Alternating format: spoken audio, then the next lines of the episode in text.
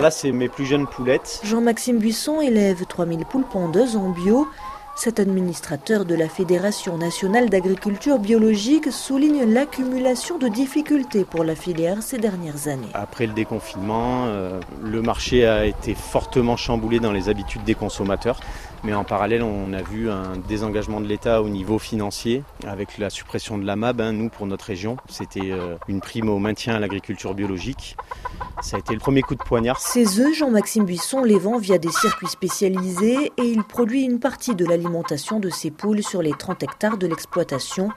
Malgré tout, il ressent les effets de la crise et de l'inflation. On a eu des charges qui ont fortement augmenté. Je ne me suis pratiquement pas versé de salaire pendant un an pour conserver euh, mes salariés.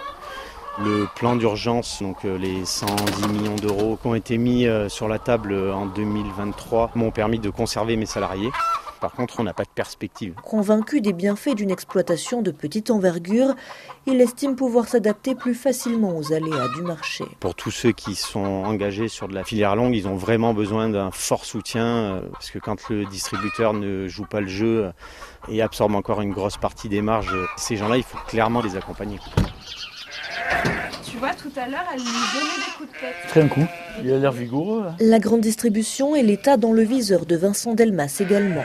Ce maraîcher et éleveur de brebis vend au détail, mais membre du comité national de la Confédération paysanne, il regrette le déclassement de certains produits bio. Il y a 50% des pommes qui ne trouvent pas d'acheteurs dans le marché bio. Il y a peut-être eu beaucoup de reconversion et pas assez de développement du marché, mais là aussi la loi égalité.